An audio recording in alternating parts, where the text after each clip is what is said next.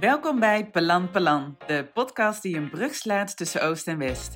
En waarin ik je meeneem in hoe kosmische en oosterse magie je kunnen helpen om nieuwe perspectieven te krijgen op de same shit. Of je nu lichamelijke kwalen hebt, uitdagende persoonlijke gebeurtenissen meemaakt of dat je ergens nachts van wakker ligt. Zoals wij Indische zeggen, Pelan Pelan, rustig aan, neem gas terug en verruim je geest. Ja, gelukkig nieuwjaar. Daar wil ik deze podcast graag mee beginnen. Nou, ik hoop dat je het jaar eh, goed hebt afgesloten. Althans, goed. Wat is goed? dat je het jaar hebt afgesloten. En um, dat het goed met je gaat. En ik vind het ontzettend leuk dat je weer naar een podcast van me luistert. En deze podcast, die, ja, die kwam tot me, of die, dat ja, vind ik eigenlijk altijd zo stom gezegd. Nee, ik had gewoon de inspiratie om deze podcast op te, op te nemen omdat we net de twaalf heilige nachten achter de rug hebben, waarin ik uh, mensen elke dag meenam in een audio uh, met een zin of een spreuk uit, uh, uit het Taoïsme. En nou, die heilige nachten zijn 6 januari gestopt. En toen gaf ik aan iedereen die meedeed, heb ik een mail gestuurd van, goh, en hoe nu verder? Nou, ik heb geen upsell of wat dan ook erin gedaan. Maar um, ik heb gezegd en aangegeven dat, de, ja, dat, dat dit nou ook tijd mag hebben om ruimte te krijgen in je systeem. Althans, dat je ook nog steeds echt ook in die yin-energie mag zitten. Die die heilige nachten ook onder andere met zich meebrengen. Want in het Westen leven we per seizoen. En, um, of leven eigenlijk niet per seizoen, dat is het eigenlijk. We, op het moment dat het 1 januari is, dan vliegen de nieuwe doelen en de goede voornemens. En de nieuwe energie vliegt ons als het ware om de oren. Um, nou ja, je werk wordt waarschijnlijk weer opgestart de tijd van bezinning en van uitrusten en van de vakanties, die is voorbij. Dus het lijkt alsof we allemaal weer massaal aan de slag moeten. Nou, en ik kies er dit keer voor om niet zozeer dit momentum van 1 januari weer helemaal volop voluit te gaan. Maar ik kies ervoor om nog in die yin-energie, in plaats dus van die yang-energie te blijven. Omdat de energetische lente pas 5 februari begint. Dus met andere woorden, dat deze energetische winter dus nog tot en met 5 februari duurt. En als je al eerder van me hebt uh, hebt geluisterd of natuurlijk al uh, gecoacht bent door mij, dan weet je dat ik al jaren cyclisch leef. En dat ook hierin ik de energetische fases in de cyclus van het jaar um, volg. En dat betekent dus dat nu in deze wintertijd, in deze januari-tijd, dat het nog niet de tijd is om echt helemaal volop naar buiten te gaan. Dat betekent dat je nog de aandacht naar binnen gekeerd mag hebben, dat je nog in die yin-energie zit. Dit is niet de tijd om nieuwe dingen te starten of om voluit ergens voor te gaan op de manier zoals we die ja, voorheen zijn gewend. Maar dat betekent ook niet dat ik in een winterslaap ga en trouwens, ik zou niet weten hoe. Met, uh, met een druk gezinsleven, een interim opdracht, um, een eigen bedrijf, een volle coachingspraktijk. Um, allemaal leuke dingen. Uh, allemaal, uh, en, en ook feestjes natuurlijk ook nog tussendoor. allemaal leuke dingen. Maar ja, dat rijmt natuurlijk niet met in een winterslaap en niets meer doen. En dat is vaak wat we in het Westen denken. Dat een yin-energie betekent niets doen.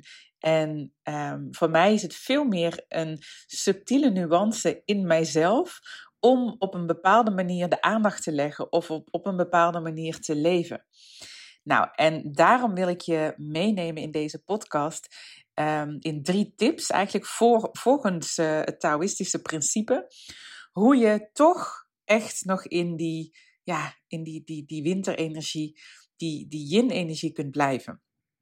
Nou, de allereerste tip is eigenlijk, klinkt heel simpel, maar in de dagelijkse praktijk is het uh, een stuk uitdagender. Dat is natuurlijk met alle tips altijd zo. en het eerste wat ik doe is, ik probeer zoveel mogelijk mijn leven te versimpelen. En versimpelen kan, ja, dat kan natuurlijk voor iedereen weer een andere betekenis hebben. Wat voor de een simpel is, is voor de ander ingewikkeld en andersom. Voor mij betekent versimpelen dat er zo min mogelijk ruis is. Um, dus dat ik op het moment dat dingen ingewikkeld worden, of dat ik te veel moeite ergens voor moet doen, dat ik het dan ook laat gaan. En als ik dat zo uitspreek, dan lijkt dat misschien, klinkt dat misschien um, als geen doorzettingsvermogen of als maar meewaaien. En toch heb ik daar sinds een aantal jaar een andere beleving in gekregen. Want waar weerstand zit, zit groei, heb ik altijd gezegd. En dat is ook zo. Maar soms is het juist de weerstand die een signaal is dat het nog niet het momentum is om uh, dingen voor elkaar te krijgen? Of is het veel beter om ja, veel meer eigenlijk uh, simpel na te denken over dingen, dat het dan in één keer veel makkelijker wordt?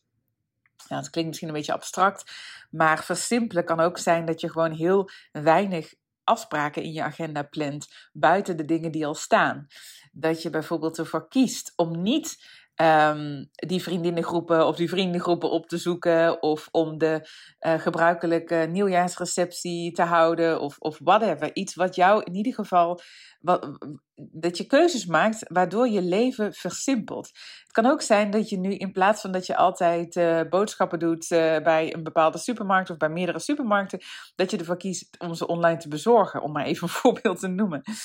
Versimpelen gaat dus heel erg over welke waarde heeft het woord versimpelen voor jou en wat ken jij daaraan toe? Of wat, ja, wat, wat voel maar bij jezelf? Hoe zou het allemaal wat simpeler kunnen? En wat zou je mogen geloven om het allemaal wat simpeler te mogen maken?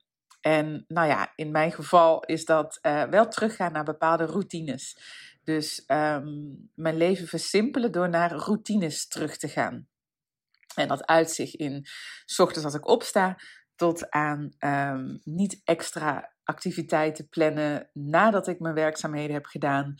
Uh, dat zit hem ook toch echt wel in veel tijd nemen om ja, gewoon stil te staan bij, um, bij wat maakt het leven nu waardevol voor mij. Versimpelen dus eigenlijk in de meest brede zin. Nou, het tweede is, de tweede tip is, ik verbind me ook met de energie van water. En dit is eigenlijk een hele mooie, want als je kijkt naar een cyclus, elke fase in een cyclus heeft ook een bepaald soort energie. Zo is de energie van de winter is verbonden volgens de Chinese geneeswijze met de energie van water. En uh, zo is de lente bijvoorbeeld verbonden met de energie van hout. Uh, de zomer weer met de energie van vuur. De nazomer met aarde, de herfst met metaal. Maar dat betekent dus dat in deze winterperiode dat je je mag gedragen als water. En water heeft geen begin en eind. Er hoeft niet iets vanuit water tot stand te komen. Water laat zich onder de oppervlakte, laat zich meevoeren, um, bepaalt nog niet um, ja, bepaalt niet zelf hoe de rivier loopt, maar laat zich als het ware meenemen. En dat uitzicht dus ook, dat kan zich ook uiten in, nou ja, zowel je werk, hè, dat je bijvoorbeeld met een project bezig bent of dat je bezig bent met een bepaald vraagstuk, maar um, dat nog niet het momentum is om dat project op te starten. Dat je nog veel meer gesprekken aan moet gaan, dat je mee moet bewegen met wat er om je heen gebeurt. Dat kan een voorbeeld zijn. Maar voor mij is mezelf verbinden met de energie van water ook letterlijk, dus ook echt letterlijk saunetjes pakken, veel, uh, veel in liggen, um, mezelf als het ware te gedragen als, ja, gewoon me flexibel mee te bewegen, nog niet te veel te moeten, dat is het ook. En dat heeft natuurlijk ook heel veel met het versimpelen te maken. Dus eigenlijk aan de oppervlakte mogen blijven en meebewegen. En als het gaat stromen, om gewoon mee te laten voeren daardoor. Het hoeft nog niet tot een vorm te komen, maar wel uh, go with the flow letterlijk.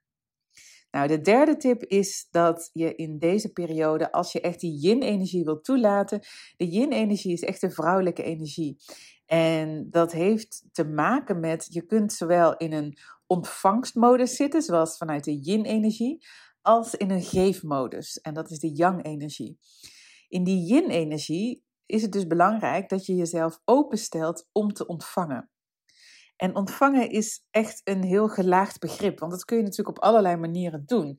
Je kunt ontvangen in een gesprek. En dat betekent dat je soms net even wat meer stilte laat als iemand wat tegen je zegt. Dat je niet meteen hoeft te reageren, maar eerst bij jezelf voelt: wat doet dat met me dat iemand iets zegt, zonder dat je daar meteen iets mee moet of weet je wel, antwoord moet geven.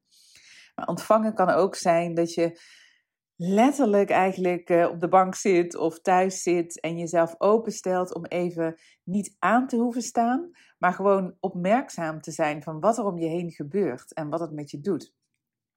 Ontvangen kan ook zijn dat je juist um, ja, het leuk vindt om met het bed van aantrekkingskracht bezig te zijn. En dat je dus eigenlijk aan gaat staan op: oké, wat zou ik allemaal ten overvloede willen ontvangen dit jaar bijvoorbeeld? Of überhaupt, wat, waar wil ik mij voor openstellen?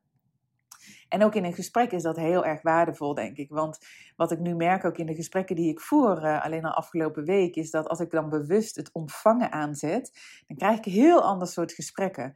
Want als je niet meteen hoeft te reageren, maar echt kunt ontvangen van wat wil die ander jou geven, uh, ja, dan maak je echt vaak contact ook met die ziel. En dat is gewoon heel, ja, ik weet niet, het geeft echt een fijn, uh, fijn, fijn gevoel. En ontvangen voedt ook letter, dus, letterlijk. Dus ja, wat voedt jou? Wat voedt jou? Welke ruimte heb je nodig om, om dat te kunnen ontvangen? En wat wil jou vinden? Wat wil mij vinden? Nou, en dat zijn dus allemaal van die dingetjes die je dus eigenlijk in het dagelijks leven, in mijn optiek, heel ja, praktisch of pragmatisch kunt toepassen om toch te voelen dat, het, um, ja, dat, je, dat je in deze yin-energie, ook in een druk leven, ook helemaal kunt, uh, kunt onderdompelen. En nou ja, dat is wat ik in ieder geval, um, wat ik in ieder geval ga doen. Om um, optimaal uh, van deze fase te kunnen genieten. En op het moment dat je dus in deze, als je meegedaan hebt met de Heilige Nachten, dan is dit dus eigenlijk, dat zijn, dan zouden dit voorwaarden kunnen zijn om ook de kracht van de contemplatie van deze nachten toe te passen. Want op deze manier krijgen dingen dus ook ruimte in je systeem. Zonder dus dat je daar meteen iets mee moet of dat je dat moet vastpakken. Dat is weer voor de lente de volgende fase. Nou, ik zou het leuk vinden als je een, uh, laat weten wat je uit deze podcast hebt gehaald. Ik zou het ook super fijn vinden als je deze podcast kan delen als je dat uh, interessant vindt. Of dat je me een rating kan geven. Um, nou ja, dat ik vaker, uh, of dat ik, um, hoe zeg je dat? Um, dat ik een groter publiek kan bereiken, of dat wij een groter publiek kunnen bereiken. En nou, ik vind het altijd leuk van je te horen. Dank voor het luisteren en tot de volgende.